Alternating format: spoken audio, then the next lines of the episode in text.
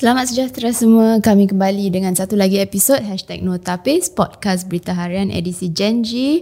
Dalam podcast pelajar kali ini, kami ada uh, rakan bahasa Daniel Faris bin Kamarul. Beliau merupakan seorang pelajar darjah 6 daripada Sekolah Rendah Fernvale dan menyertai kami hari ini Cikgu Nur Syahira Sa'dun. Beliau merupakan penerima Agap 2020 dan merupakan guru bahasa Melayu di Sekolah Rendah Westview.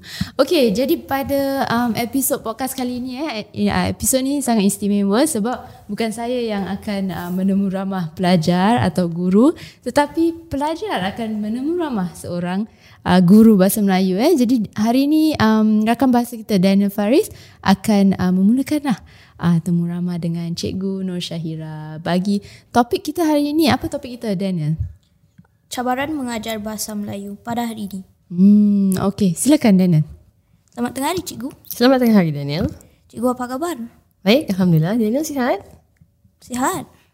Pada saat ini izinkan saya bertanya beberapa soalan kepada Cikgu tentang topik yang di- tersebut.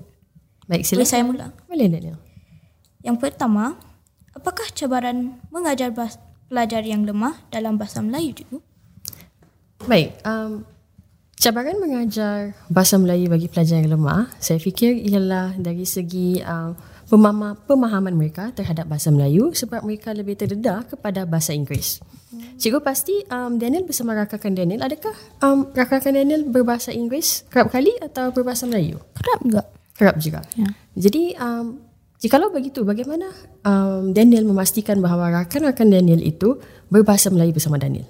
Saya akan berbicara dengan dalam bahasa Melayu supaya mereka boleh menjawab dengan menggunakan bahasa Melayu. Baik, jadi begitu juga seperti di dalam kelas Meskipun agak sukar untuk mereka memahami apa yang cikgu ajarkan, tapi cikgu tetap menggunakan bahasa Melayu baku supaya mereka biasa didedahkan dengan bahasa tersebut. Tetapi uh, cara cikgu mengajar itu harus uh, lebih perlahan sedikit dan cikgu harus mengaktifkan penglibatan mereka dan mengajak mereka untuk melakukan aktiviti-aktiviti bersama seperti menyanyi, menari dan berlakon agar mereka berasa lebih seronok untuk belajar bahasa Melayu. Jadi Daniel di dalam bilik darjah, adakah Daniel juga melakukan aktiviti-aktiviti tersebut? Ha? Saya juga melakukan aktiviti-aktiviti tersebut. Jadi apakah salah satu aktiviti yang mungkin Daniel rasa um, amat berkesan untuk Daniel uh, ingat untuk menggunakan bahasa Melayu ataupun pengajaran yang pernah Daniel ajarkan? Saya rasa saya pernah berlakon bersama kawan-kawan saya dan sa- saya rasa berlakon adalah sesuatu yang boleh menolong dalam bahasa Melayu. Ya, tepat sekali. Jadi um, sama seperti apa yang cikgu adakan di dalam bilik darjah, kerap kali juga cikgu uh, mengaktifkan uh, murid-murid agar uh, berlakon bersama-sama supaya mereka dapat menggunakan bahasa Melayu ini dengan cara yang lebih seronok. Dan ia bukan hanya sekadar uh, bacaan sahaja tapi mereka dapat berlakon dengan berdialog, dengan menggunakan intonasi yang pelbagai kan? Daniel juga saya rasa um, apabila Daniel berlakon, uh, guru Daniel juga mengajarkan Daniel untuk menggunakan intonasi-intonasi yang berbeza kan? Ah. Ya. Yang kedua, bagaimana cikgu menggalakkan pelibatan pelajar dal- di dalam Ah, kelas? Bagaimana cikgu melibatkan penglibatan pelajar? Baik, cikgu uh, menggunakan wadah-wadah yang berbeza seperti penggunaan ICT. Ya, Daniel ada juga menggunakan ICT di dalam bilik Pernah, darjah? pernah. Baik, Daniel ingat tak apa-apa aplikasi yang pernah uh, guru Daniel gunakan bersama Daniel? Um, saya pernah menggunakan PowerPoint untuk membuat slide-slide tentang peribahasa. Ah, jadi saya rasa itu salah satu pengajaran amat berkesan bagi hmm. Daniel kan. Ya, baik. Jadi uh, bagi cikgu juga kadang-kadang cikgu gunakan uh, laman-laman um, seperti Kahoot untuk hmm. uh, mengadakan kuis bersama murid-murid. Daniel pernah dengar Kahoot? Pernah, pernah. Ah, jadi saya rasa itu salah satu aktiviti yang uh, amat menarik bagi Daniel Ya. juga kan? Ya. Ya. Yang terakhir sekali, mengapa penerangan yang jelas itu sangat penting semasa cikgu mengajar di kelas? Ah, cikgu rasa pendengaran ini memang merupakan salah satu aspek yang penting supaya murid-murid faham benar-benar apa yang cikgu ingin ajarkan. Hmm. Jadi untuk memastikan bahawa pendengar penerangan yang jelas itu dapat dijalankan, cikgu akan um, mengajar sedikit demi sedikit dan memastikan bahawa murid faham setiap perkara yang cikgu ajarkan sebelum cikgu ke uh, segmen yang selanjutnya. Jadi cikgu juga fikir apabila Daniel berada dalam kelas, apabila guru Daniel mengajarkan sesuatu, pastinya dia akan tanya, okay, siapa yang tidak faham, angkat tangan. Hmm. Ada juga kan? Ada. Ya, jadi dengan cara begitu, cikgu fikir juga Daniel akan um, berpeluang untuk bertanyakan soalan-soalan kepada cikgu Daniel juga kan? Ha. Ya, jadi sama juga seperti itu. Terima kasih cikgu atas masa yang diluangkan dan terima kasih juga untuk segala perkongsian yang bermanfaat itu. Semoga cikgu terus bersinar seperti permata dan selamat maju jaya saya ucapkan. Terima kasih Daniel. Terima kasih cikgu. Wow, okey. Jadi uh, sekarang ya lepas lepas temu ramah Daniel dengan uh, Cikgu Nur Syahira, mungkin saya nak tambah sedikit lah. Sebab hari ini kita uh, bincangkan tentang cabaran mengajar bahasa Melayu kan. Mungkin um, saya tanya Daniel dulu eh. Daniel, awak rasa uh, susah tak untuk seorang guru tu mengajar bahasa Melayu hari ini? Saya rasa agak susah kerana ramai ramai murid yang menggunakan bahasa Inggeris hmm. pada hari ini. So jadi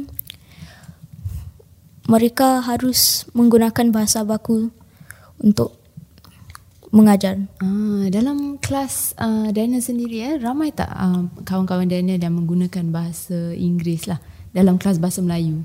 Ramai juga. Hmm, tapi cikgu cikgu Daniel ada komplain tak selalu macam Tak, itu? tak. tak lah. Dia- Jadi dia dia ada dia ingatkan tak kalau uh, dalam kelas bahasa Melayu Ingat. gunakan bahasa Melayu. Okay. Ingatkan. I see. Okey, Cikgu Syaira, apa uh, mungkin cabaran yang cikgu hadapi sebagai seorang guru dalam mengajar bahasa Melayu? Um, seperti yang uh, saya katakan kepada Daniel tadi, cabarannya ialah um, mengenai pendedahan bahasa tersebut kepada murid-murid. Hmm. Uh, sebab um, mungkin mereka lihat bahawa um, bahasa Melayu ini tidak begitu uh, lazim digunakan dan mereka telah banyak terdedah dengan mungkin saluran-saluran yang berbahasa Inggeris dan sebagainya dan juga uh, dengan contoh um, cerita-cerita mereka tonton itu juga cerita yang uh, berbahasa bukan berbahasa Melayu jadi mereka telah terbiasa dengan cara tersebut. Dan ada ada kalanya juga apabila mereka berada di rumah mereka juga jarang menggunakan bahasa Melayu. Uh, walaupun itu merupakan satu perkara yang mencabar tapi kita sebagai seorang guru harus uh, bijak menyahut cabaran tersebut. Jadi kadang-kala murid menggunakan bahasa Inggeris juga di dalam bilik darjah uh, kita tidak boleh memarahi mereka. Hmm. tapi kita hanya boleh memperbetulkan mereka. Hmm. dan pada cara yang sama kita boleh menggunakan itu sebagai salah satu aspek untuk mengajarkan kepada mereka uh, penggunaan bahasa yang betul. Dan saya rasa jika dengan cara yang begitu mereka tak akan takut untuk menggunakan bahasa itu. Sebab mereka tahu oh kalau saya tak begitu faham cikgu ada untuk membantu saya dan saya boleh terus menggunakan bahasa itu tanpa rasa takut dan tanpa rasa janggal. Hmm, okey. Jadi mungkin bagi cik cikgu ajar uh, sekolah rendah kan? Ya, Tingkat uh, darjah berapa? Uh, darjah 2 dan darjah 5. Oh, okey. Jadi ada darjah uh, bawahan dan atasan. Ya, eh? betul. Dan ada tak perubah, uh, perbezaan antara uh, pelajar darjah 2 dengan pelajar darjah 5 dari segi cabaran yang cikgu hadapi lah? Ah sudah pasti. Saya rasa uh, kalau lihat pada darjah 5, mungkin uh, pendedahan mereka terhadap uh, bahasa-bahasa lain semakin meluas. Hmm. Jadi kerap kali walaupun uh, dalam perbincangan mereka juga yang saya adakan dalam kelas mereka dengan tidak sengajanya menggunakan bahasa Inggeris.